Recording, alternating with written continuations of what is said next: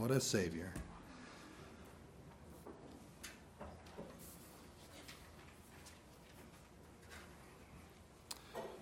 Well, thank you uh, to the session and the church and to God for this opportunity to uh, continue to hone uh, the gift that God has given, the gift of teaching for me.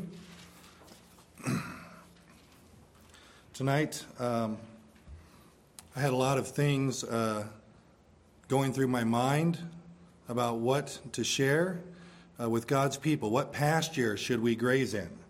I even was soliciting counsel from the session, and um, I found it difficult um, as I bounced from Hebrews, the end of Hebrews 5 and 6, talking about milk and solid food, 2 Peter 2, uh, which talks about suffering, and also has a reference to Isaiah 53 uh, on how by his wounds we are healed. Uh, but I could not escape, as if I were bound or pulled like a magnet back to uh, this thought um, that as a newly installed elder, I couldn't recall whether in Sunday school or up here if I had presented uh, the gospel as I see it. And so I just could not escape it. So I thought I would present that this evening. Um, and so in my mind, you have uh, indicatives and imperatives. Uh, indicatives are things that God has indicated, they are. They are a reality whether we do it or not. And imperatives are things that God has commanded. I, I, think the scriptures have a lot of imperatives. We've gone through Jude recently. We're talking about the law. We're talking, we're hearing from our pastors about how after we have received so great a salvation, uh, there is work to do in which God has prepared beforehand. Uh, but from my mind, my mouth, and my heart, I want you, as one of your shepherds, to hear first the indicative. What is the gospel? And I know you've heard it. This this church uh, and our wonderful preachers uh, preach it faithfully. Um, I also know that I'm, I'm, preaching from Romans 3, excuse me, exhorting from Romans 3. 3 I had to look back there. Habit. Um, and uh, Pastor Trefskar will be there in five or six weeks. I, I sought counsel on that as well and kind of landed on it doesn't hurt to hear too much gospel. And so we'll hear it today and maybe lay kind of a foundation and then come back to it with Pastor Trefskar in the coming weeks, Lord willing. And so, uh, with that introduction, um, please stand as we read Romans chapter 3. I'm going to start in verse 21, and I'm going to read to verse 26. Romans 3 21. But now, the righteousness of God has been manifested apart from the law. Although the law and the prophets bear witness to it, the righteousness of God through faith in Jesus Christ for all who believe.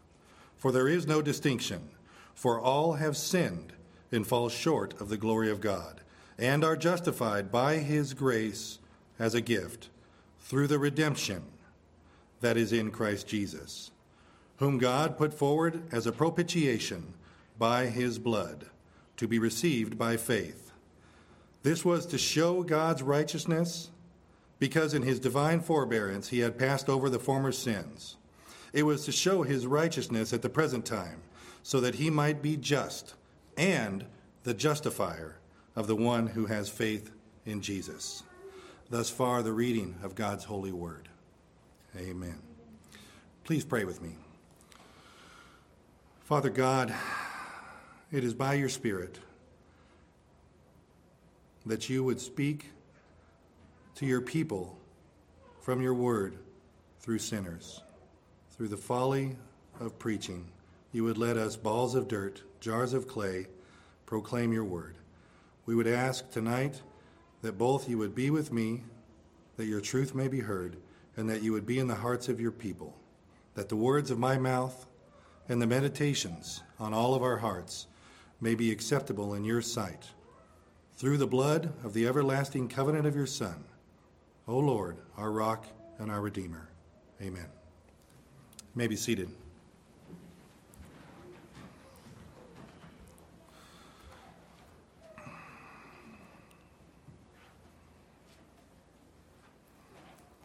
I think it is wonderful providence that Pastor Trefskar has been plowing the field of our hearts with the law in Romans chapter 1 and the wrath of God that is revealed from heaven against all unrighteousness and the hypocrisy that comes from religious people as they claim to be people of God yet don't do what God requires.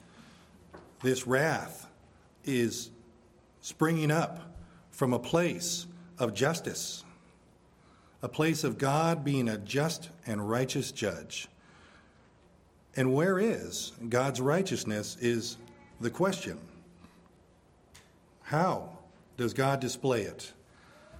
As we move fast forward, way forward in Romans, Paul labors in these first few chapters and then labors in chapter 4, speaking of faith and the covenant with Abraham. In chapter 5, we are enemies. Chapter 6, so many things. We, we were born and raised, and we slaves now to Christ, and on and on. And then in chapter 12 is when we get to, after chapter 12, um, actually beginning right there in chapter 12, we get an imperative.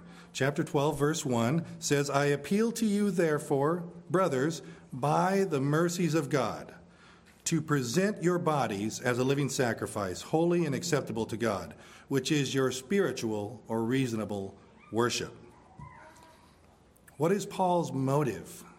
The mercies of God is what should motivate us to offer ourselves as a living sacrifice, to repent. And so tonight, I would like to look at the mercies of God as it's displayed through his righteous manifestation. The mercy of God is to say that God has not given me what I deserve. Mercy is defined as not getting what you deserve. Grace is defined as getting something you did not earn or an undeserved favor or merit. Paul understood this, the author of the text we're in tonight, when he says in 1 Corinthians 15, But by the grace of God I am what I am. Our mind should say the same thing. We are what we are, that is, loved by God, doing anything righteous, as a gift by the grace of God, which is a gift. He also said in 1 Timothy that Christ Jesus came into the world to save sinners, of whom I am the foremost. The point here is that as Pastor Trefskar is plowing, is to have us realize that we can never be as we face God as we should be unless we recognize what we are apart from God. And so Pastor Trefskar, as I say, is working and plowing with that. And so this righteousness of God has been manifested apart from the law. Although the law and the prophets bear witness to it, what righteousness is that? What justice is that? The law and the prophets say that God is righteous. God is just. He will punish sin. Will not the judge of all the earth do right? As he said to Abraham overlooking Sodom and Gomorrah? His intent here, as I move to verse 23, and as we are going to learn, moving all the way through chapters 2 and 3 up to this point, is this conclusion whether it's a Jew or it's a Gentile or anybody else, which we've learned that's all people, is that all have sinned and fall short of honoring and glorifying God and giving thanks to Him. We heard that in Romans chapter 1, starting at verse 18. They neither loved God nor gave thanks to Him, but their foolish hearts became darkened. So, as we're being taught in the mornings and the evenings from Pastor Trefskar, we're supposed to look at ourselves in the mirror of God's Word. And the question we should have is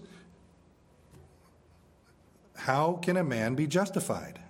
How then can I be right with God? And in verse 24, we see the answer. The first part of 24, after saying, For all have sinned and fall short of the glory of God, we read, and are justified by his grace as a gift. If you pay attention there, he says, by his grace as a gift. The definition of grace is undeserved favor or an undeserved gift. Now, when we're getting a present from somebody or a gift, usually they're giving it to us not because we earned it, it was our due, but because they wanted to give us something out of love, not to get anything back. That's the difference between a, what we're due, which is the wrath of God and condemnation, and a gift. But Paul here is being quite redundant, as he does in so many places. Justified by his grace, undeserved gift, as a gift. He gets excited, I think, Paul does, about this stuff. He wants us to get excited too and never forget it. It's almost as if he's saying we are justified as a gift, as a free, free, undeserved gift, gift, gift, gift. Nothing in us, whether you're a Gentile in Romans 1 or a Jew in Romans 2 who's a hypocrite and does not realize that God's patience is meant to lead us to forbearance. And by the way, in that, in that sense, uh, if you are a covenant child here, you would be in the category of a religious or covenant person, or if you grew up in the church. If you're a Gentile from the streets, then you're in that category. But regardless, all have sinned and fall short of the glory of God and are justified only as a free, free gift. There is no worthiness in us. Man, apart from the grace of God, is unable to understand this or, moreover, accept it. If we did understand this, excuse me, sorry. Yes, so we must be brought to a crisis in order to desire this gift.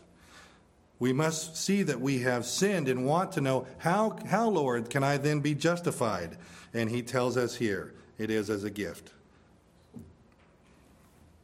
In Galatians 2, Paul does this again.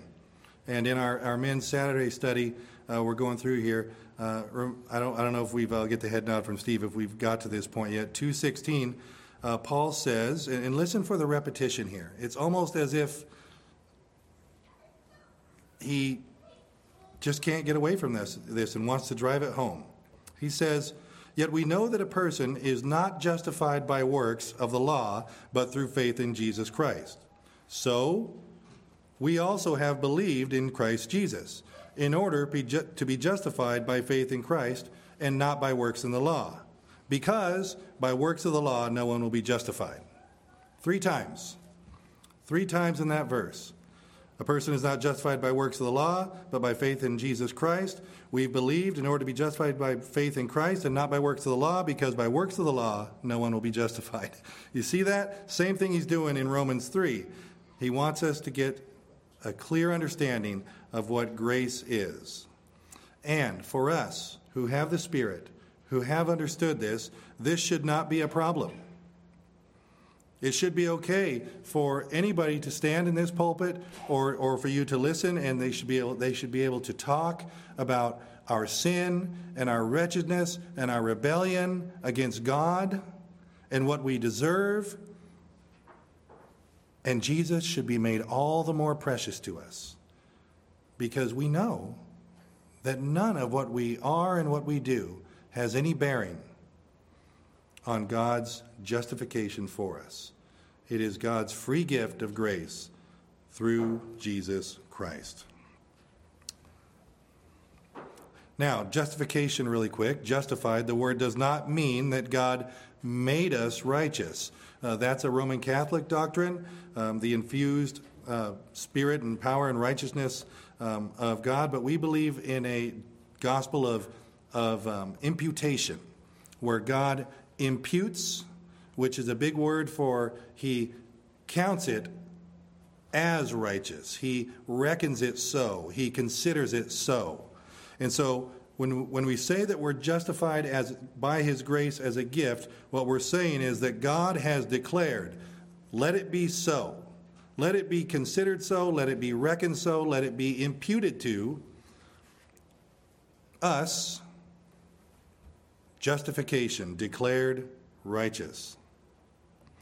And how does he do this? It's not only that we've been forgiven from the wrath that we heard in, in chapter 1 and the punishment that is deserved, but we've been declared actually holy and righteous. This is through what's called the active obedience of Christ. Christ, as we know, lived a perfect life, obeyed everything perfectly, and that perfection is then imputed or declared or reckoned or counted in all of our steads, in our accounts, when God looks at us by faith in Jesus Christ. And this should bring about humility. And a, a small aside here, I forgot to do this. Uh, for the sake of uh, danger of plagiarism, I want to say that most of this gospel is where I first heard it, came from a, a Baptist, a Reformed Baptist named Paul Washer, and, and this is the True Gospel series, and, and I recommend it. It's a six part series to anybody. So that's the structure uh, of, of what I'm giving here. So one of the stories he tells in there is, is uh, about when he was a young teenager with his buddies in the farm fields and driving around uh, in their old farm trucks. But there was a rich kid from across the town who had this really nice car that his daddy bought him. And his old buddies would go up to that high school kid and say, Your daddy bought you a nice car there, didn't he? And you'd see that pride just deflate out of that kid's uh, disposition. And the point he's making there is that it doesn't matter how precious the gift is. If, if it's a gift, there's no cause for boasting. But there's no cause for sorrow either. That kid's daddy loved him enough to give him that gift, and we want to remember that. And that's the difference this justification. This justification, this being declared righteous as a gift, is a difference, the, dif- the difference between God's true religion and every other religion on the face of the earth. There are only two religions the gift of God through Jesus Christ, salvation by a gift, and salvation by works. If you ask a Muslim, why are you going to heaven? The Muslim will say, because I keep the Quran, because I do the pilgrimage, because I give alms, because I've been to Mecca. Therefore, God will reward me and give me my due. If you ask maybe a, a, a traditional Jew or maybe someone of, of Eastern religion, they would say the same thing. Maybe a Buddhist would say, Well, I have shed myself of the fleshly things of the world, and I have gotten inwardly into the, the place of the Spirit and, and at one with the universe, and I'm no longer um, bound to those things. And therefore, because of that, my, what I'm doing, I'm going to be caught up into the one spirit of it all. If you ask a Christian, why are you going to heaven? Well, I was born in sin, born a sinner. I was also born a walker and a talker. And as I started to grow, I walked and I talked and I sinned because I was a walker and a talker and a sinner. And that's what I did. And I have forsaken my God. I have not given thanks to him. I have not paid attention to him. I have even rebelled against him and done things I know that are not right and been selfish, both against him and my fellow man. And then the interviewer says, I don't understand. You claim as one and boast as one who's going to heaven, but you describe yourself as such a vile person and the true Christian because he or she knows that their hope and their salvation is not in what they do, it is solely as a gift by the grace of God. So, the next part of verse 24. It's, it's said and known that Jews are afraid to, to speak the name of God out of reverence. Maybe we should give pause as well on phrases like this through the redemption.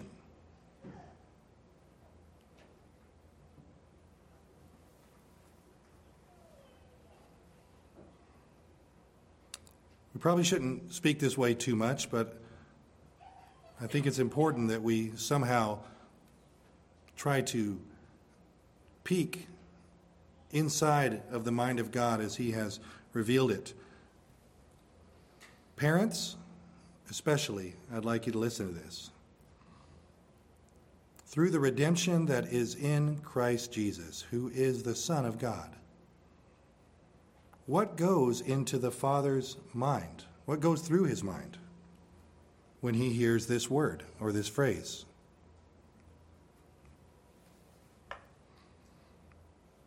Do remember when you first saw your child and the love and all the love that you have for your child now.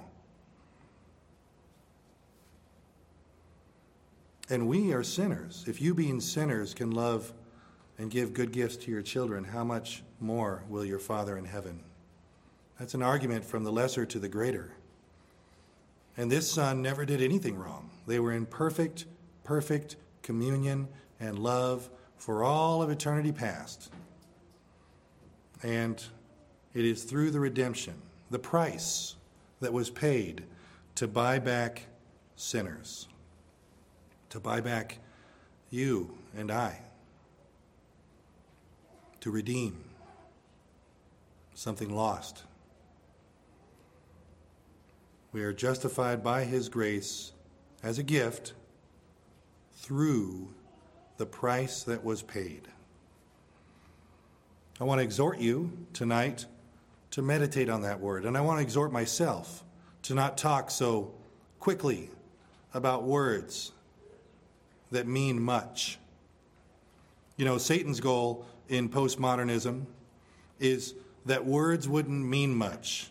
Eh, everybody, that's your truth and that's my truth, and to each his own. And you can define whatever you want to define, but nothing really has any absolute and concrete truth and meaning.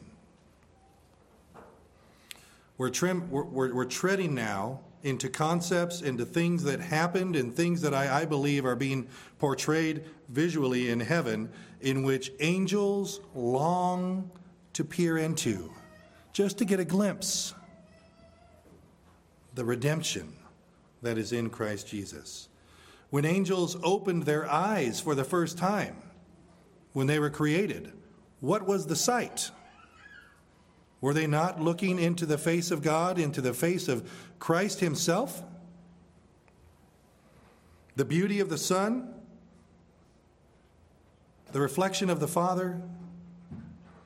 It would take a mighty force within their wills, their personal wills, to pull them away. And this is the price that was paid. We are slaves, bought, rebels, befriended, naked, poor, paupers, enemies of God. And with what?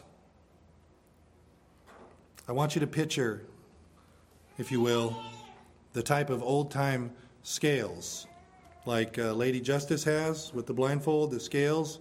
You put weights on either side. And I want you to picture the price that was paid. Take everything that is all the galaxies, all the love, all the elation, all the pleasure, all the beauty, all the sunsets, all the joy of your wedding day, of your first child being born, of your first kiss, of the most beautiful scenes in the world, and you put all of that on one side of the scale and more, and all that is, and you put the sun on the other side, and the rest of it goes flinging off into eternity because the value of the price that was paid to purchase us back through the redemption that is in Christ Jesus. And he did this of his own will, out of submission to his Father and out of love for us, offered up his life. It is important that we hear Romans 1 and Romans 2, and we hear that we are rebels and enemies of God apart from the grace of God. That is what we are. When we hear Romans 1 and Romans 2, we must see that that's not them, that is us. All of us, both sides, Romans 1 and 2, that is what's in our hearts. The reason we must see it is because of the contrast. So we can appreciate. So we can say, by the mercies of God, these mercies, I now will offer up my life as a living sacrifice. Paul Washer says, Where did the stars go? Or it might have been George Mueller. Where did the stars go? I know the curtains are closed. Are they there? They're there, but you cannot see them. We can't see them because there is no darkness to contrast their glory. And another analogy when you go to buy that engagement ring and you go to the jeweler or any kind of shiny jewelry, they lay that out on a small, perfect black velvet. And that white diamond just shines with radiance and glory and looks 10 times its size. It is the black background and contrast of what we are in Romans 1 and 2. And as he gets into 3, none is righteous, no, not one. Their throat is an open grave. I don't want a venom of asps under their lips. We must see ourselves this way in order to be motivated to say, well, then, how can I be saved? And then we will find where we can find our only boast. Now, some people in maybe modern evangelicalism or liberalism might say, stop talking that way. You're only destroying your self esteem. But what we ought to say is, I am a recipient of justification by grace as a gift. So my esteem is not in self, my esteem is in another. And remember, this other, it says that is in Christ Jesus. So I want you to be comforted by this and encouraged. It's not so much of your power to hold on to Jesus, although we are exhorted and encouraged to do exactly that, to hold fast to the end and to conquer. And we should, and we are commanded to. But this redemption, this price is in Christ Jesus. And if it was for you, it's not so much that you know Jesus.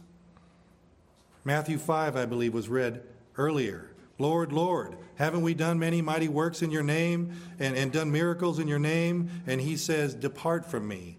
I never knew you, you workers of lawlessness. It's not so much that we know Jesus, it's that Jesus knows us. The analogy here is to go to the White House. When this sermon was preached, George Bush was in office, so I'll use that one. And if you go to the White House, uh, kids, George Bush was a president three or four uh, presidents ago, or four or five, it's been a while now. Um, but we can go to the White House and say, I know George Bush, I know George Bush. Bush. Are we getting in?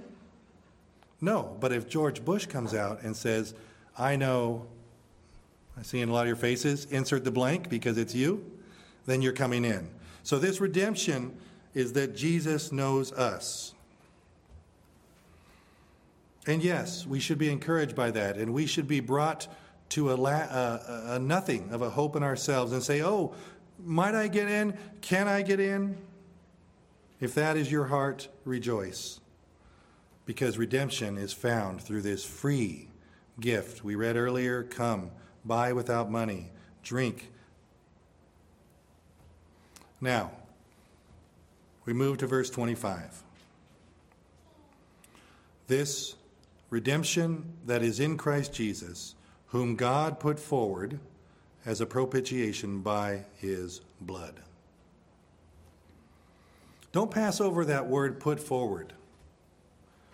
If you look that up in the Greek, set forth, displayed publicly for all to see. This Jesus, Peter says, whom you crucified, according to the definite plan and foreknowledge of God. This is God's doing. God is putting forward his Son. Parents, once again, what does it say in Romans 5? Maybe sometimes, rarely, one might die for a good man. But for an enemy? And what about giving your child for a good man? That's really hard. I couldn't do it. But how about for an enemy who would turn around and spit in my face or your face and hate you and want to kill you and never pay attention to you or give thanks or honor you for who you are and anything you've done? Could we give our son for that? We can't escape this that God intentionally and publicly displayed his son as a propitiation. Now, that's your $5 word. Propitiation, really quickly, simply means wrath bearing sacrifice. A sacrifice to bear judgment, justice, wrath. And this is coming to solving the greatest problem of all of Scripture. If God is just and righteousness, remember back to verse 21, but now, now the righteousness of God, the justice of God, has been manifested. That's what we're talking about here. The greatest problem with the scriptures truly is if God is just, then he cannot simply just let us go. He cannot just forgive us. That's what the whole Bible's about. This covenant of redemption after Adam's fall is that God has a plan to show his redemptive covenantal love.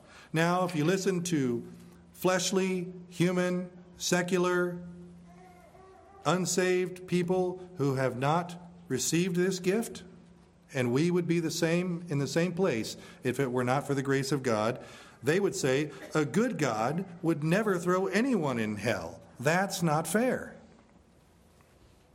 Actually, it is fair.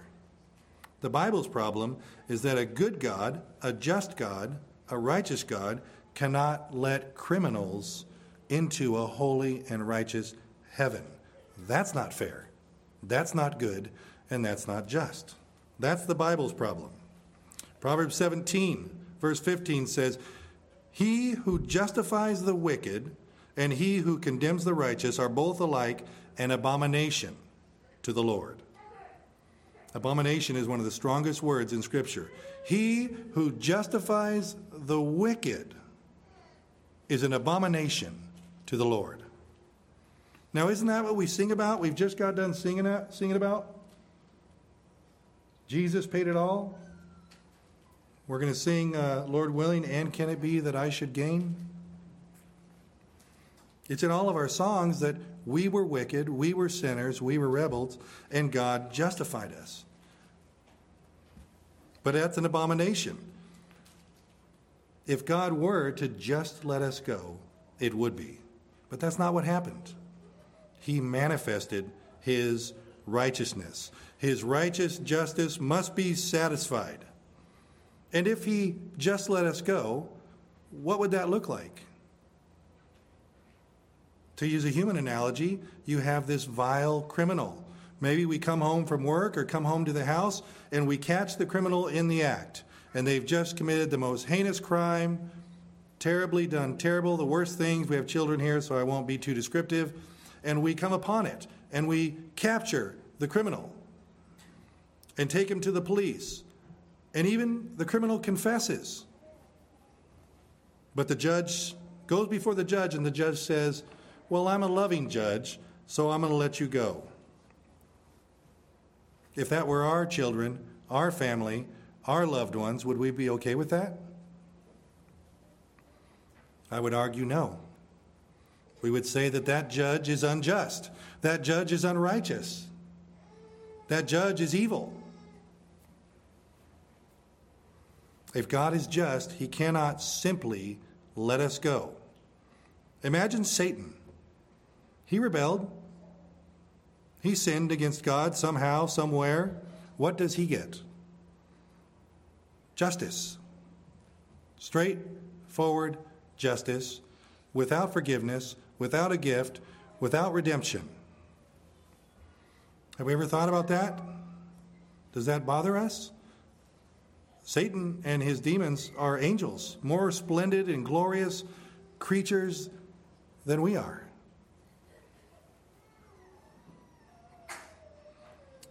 God did not send them a Savior, and He didn't have to send us one either.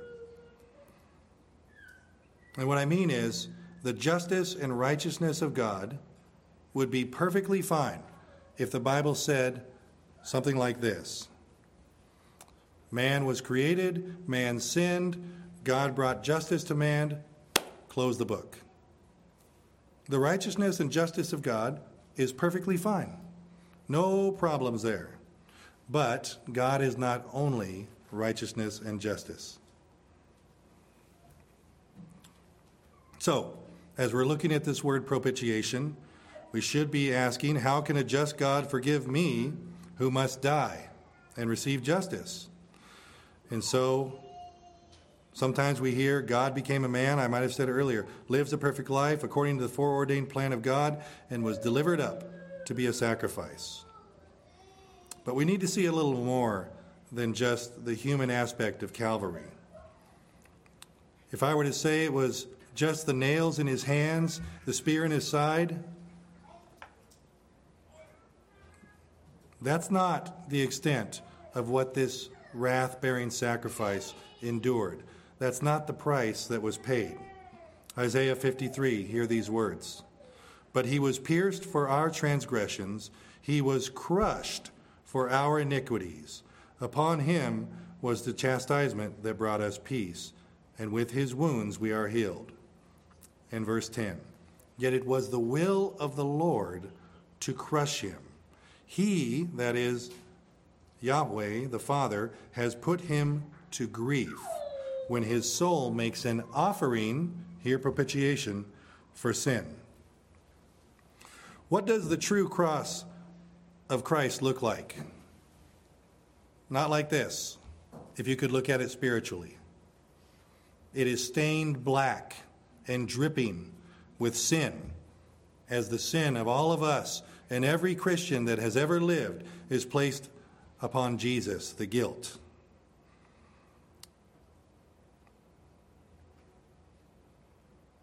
Jesus sweat blood in the Garden of Gethsemane.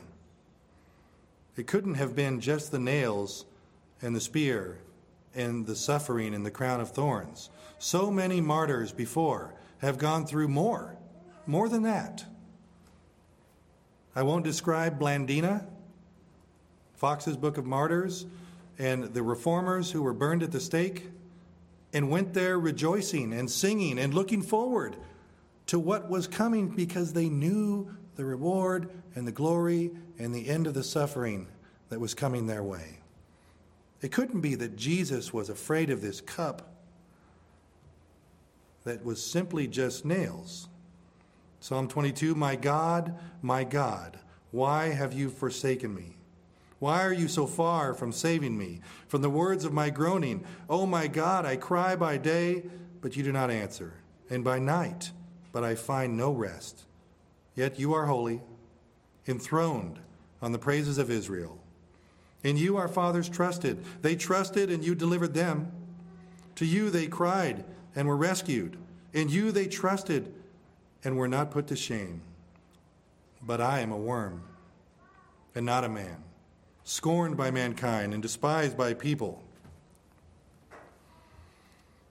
Steve read earlier, Elder Boyajian, for our sake, he made him to be sin who knew no sin, so that in him we might become the righteousness of God, the imputed, declared, and one day realized, actual, risen, resurrected, sinless righteousness of God in heaven in the presence of the Lamb.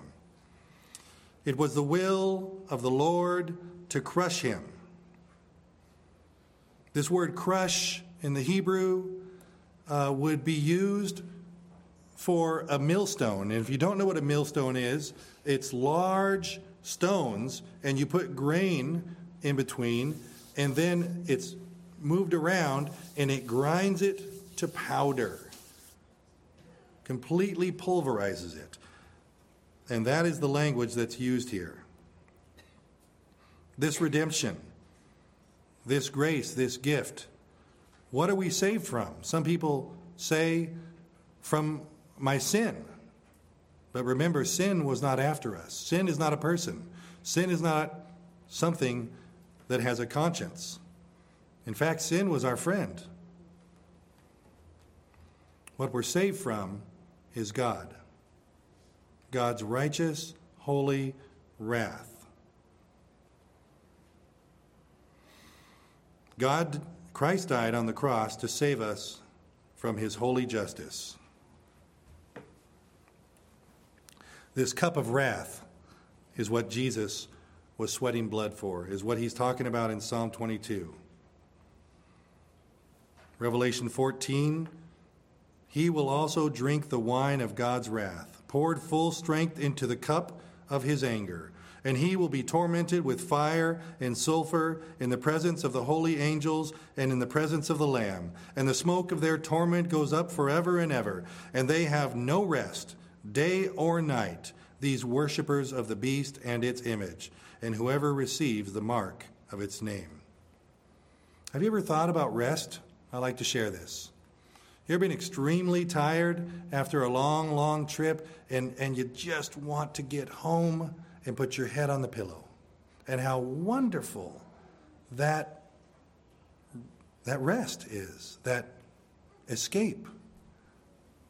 It's, it's, it feels great. Imagine for all of eternity being as tired, infinitely tired, yet not being able to find rest, to close your eyes, to sleep. That alone would be enough of a torment to drive us mad. And that's what is said here about the cup of God's wrath.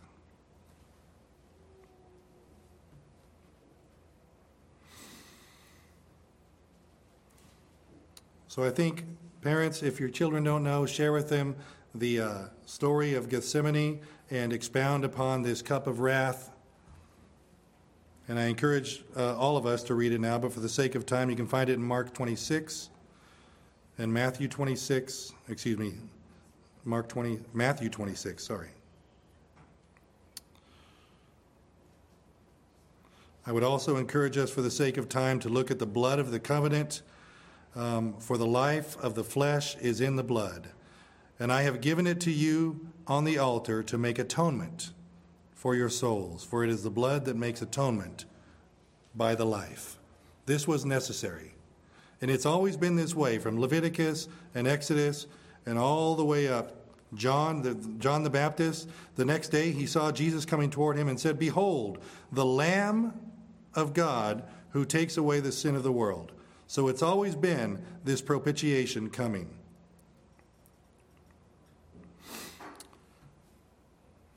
Now, Moving forward to verse 26. Jesus Christ, in this section, died for God. He manifested his righteousness in verse 21. We read, whom God, whom God put forward as a propitiation by his blood to be received by faith. Why was this done? Verse 26. Why was it done? This was done to show display, manifest God's righteousness. Well, why did he need to do it now? Because in his divine forbearance or patience, he had passed over the former sins, the former sins. And it was to show his righteousness at the present time, so that, and so why is he doing all of this? So that he might be just or righteous his justice and righteousness might be manifested. He might be just and the justifier, the one who declares us righteous, the justifier of the one who has faith in Jesus. This is how God can love Noah, who got drunk right after the flood. and didn't deserve and wasn't good beforehand. Abraham, who was a liar and put his own wife in front of him to save himself. Israel, enough said. How could God love them? David, adulterer, murderer. God's justice was never truly and fully displayed in the Old Testament. You have to go to the New Testament to see God's righteousness and justice displayed. You have to go to a small hill outside the camp on Calvary, and there, there, you will see a spectacle before men and angels that will be worshiped and glorified and celebrated for all of eternity, where God displayed public, publicly his Son as a propitiation for sin. Imagine the sound in heaven at that hour and now as they worship it. You could hear a pin drop. This was something that angels and the host of heaven had never seen. The very creation shook, and the sky and the sun was dark when this wonderful second person of the Trinity, the triune Son of God, suffered under the almighty wrath of God.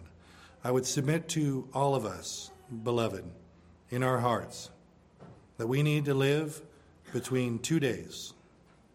This is where our motivation comes from. This is by the mercies of God, I beseech you, I urge you, I beg you to offer your lives as a living sacrifice. And as we are offering our lives, live between that one day when our Savior hung on a tree, bearing your and my sin, and the day when we one day will be with Him in glory, and all of the sin will be removed, and we will no longer have any tears or sickness and sadness because He will wipe them all away. And finally, as we close, as a Christian, as a true Christian, whether we're dealing with unbelievers or with our fellow covenant flock, brothers, sisters, congregation, all the words. What becomes of our boasting? It is excluded. By what kind of law? By the law of works? No, by the law of faith. Paul says in 1 Corinthians 2 And I, when I came to you, brothers, did not come proclaiming to you the testimony of God with lofty speech or wisdom, for I decided to know nothing among you except Jesus Christ and Him crucified. And I was with you in fear and much trembling. And my speech and my message were not in plausible words of wisdom, but in demonstration of the Spirit and power, so that your faith might not rest in the wisdom of men, but in the power of God. This gospel we, we heard Pastor Ted preach in the beginning of Romans. This gospel that I have just proclaimed before you is the power of God unto salvation. Let us pray. Father God, in the flesh, we cannot see, we cannot hear, we cannot know. So we beseech you, based on your promises, based on what you have done for your Son, let your Spirit resonate and dwell in us richly. Help us to catch a glimpse every day and every hour of this heavenly vision of the righteousness and justice that you have displayed, but also how holy and infinite and wonderful your love is for us that you would do this. Let our hearts be motivated by this mercy that you have done for us, that we might offer our lives as a living sacrifice. Then we might be the glory to the glory and the praise and the honor of Jesus who has done this thing. For it's in his name I pray. Amen.